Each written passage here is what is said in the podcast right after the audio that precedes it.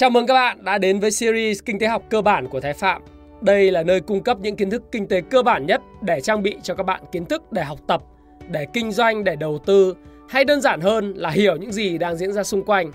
Ngày hôm nay tôi sẽ giới thiệu với các bạn về khái niệm về doanh thu, chi phí và lợi nhuận. Bởi vì tôi nhận thấy còn rất nhiều người còn nhầm lẫn các khái niệm cơ bản này.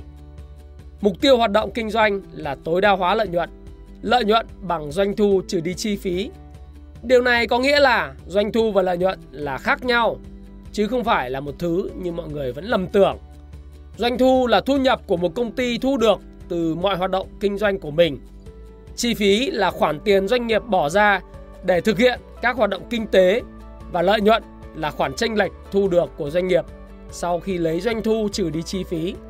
Giả sử bạn có một quán cà phê sách, thì toàn bộ số tiền bạn thu được từ sách và cà phê là 100 triệu một tháng nhưng để vận hành quán cà phê này, bạn phải mua thiết bị, thuê nhân viên, phòng ốc, nguyên liệu các thứ hết 90 triệu. Đây được gọi là chi phí.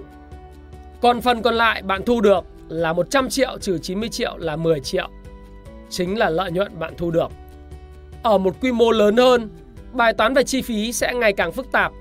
Trong một môi trường đầy cạnh tranh, khi giá cả không còn có thể là yếu tố gây nên sự khác biệt, thì các doanh nghiệp sẽ tìm cách giảm thiểu chi phí đầu vào. Chi phí sẽ được chia làm chi phí cố định và chi phí biến đổi.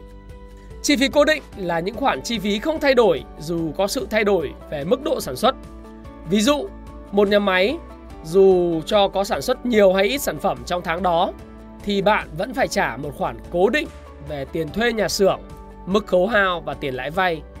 Chi phí biến đổi thì ngược lại, đó là những chi phí sẽ thay đổi nếu như có sự thay đổi về mức độ sản xuất. Ví dụ, tiền lương trả theo giờ, chi phí công cụ dụng cụ, vân vân. Mặc dù có sự phân chia như vậy, nhưng nếu xét về dài hạn, mọi chi phí sẽ được quy về chi phí biến đổi, bởi lẽ trong dài hạn, mọi công ty sẽ luôn có sự điều chỉnh thêm hoặc bớt nguồn vốn của mình và cũng sẽ dẫn đến việc thay đổi các chi phí về thuê mặt bằng và các chi phí quản lý khác. Trong sản xuất, bạn sẽ còn nghe đến chi phí biên. Chi phí biên có nghĩa là chi phí mà bạn phải bỏ ra để sản xuất thêm một sản phẩm.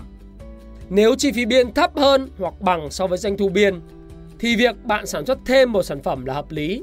Nhưng nếu nó lại không đem lại lợi nhuận cho bạn thì bạn nên ngừng sản xuất sản phẩm ở một số lượng nhất định. Tôi lấy thí dụ, nếu một chuyến bay có cùng số lượng tiếp viên như vậy, cùng một lượng suất ăn như vậy, cùng mức tiêu hao nhiên liệu như vậy mà khi sắp bay có thêm một hành khách có thể trả tiền để đạt được vé máy bay còn trống đó thì việc tiếp nhận thêm một vé đó là hoàn toàn hợp lý. Nói một cách khác, doanh nghiệp có thể tối ưu hóa lợi nhuận khi mà cứ sản xuất thêm một sản phẩm thì chi phí của nó bằng với doanh thu biên. Còn nếu nói bằng ngôn ngữ đơn giản, sản xuất thêm một sản phẩm mà chi phí của nó còn cao hơn lợi nhuận bạn kiếm được thì bạn nên suy nghĩ lại. Trên thực tế, việc tính toán và đạt được mức lý tưởng đó là điều mơ ước của mọi nhà kinh doanh. Đối với các công ty lớn, hai từ lợi nhuận còn có thể được hiểu nhiều hơn là bằng doanh thu trừ đi chi phí. Hẳn bạn đã từng nghe đến lợi nhuận gộp và lợi nhuận dòng. Thế thì chúng khác nhau như thế nào?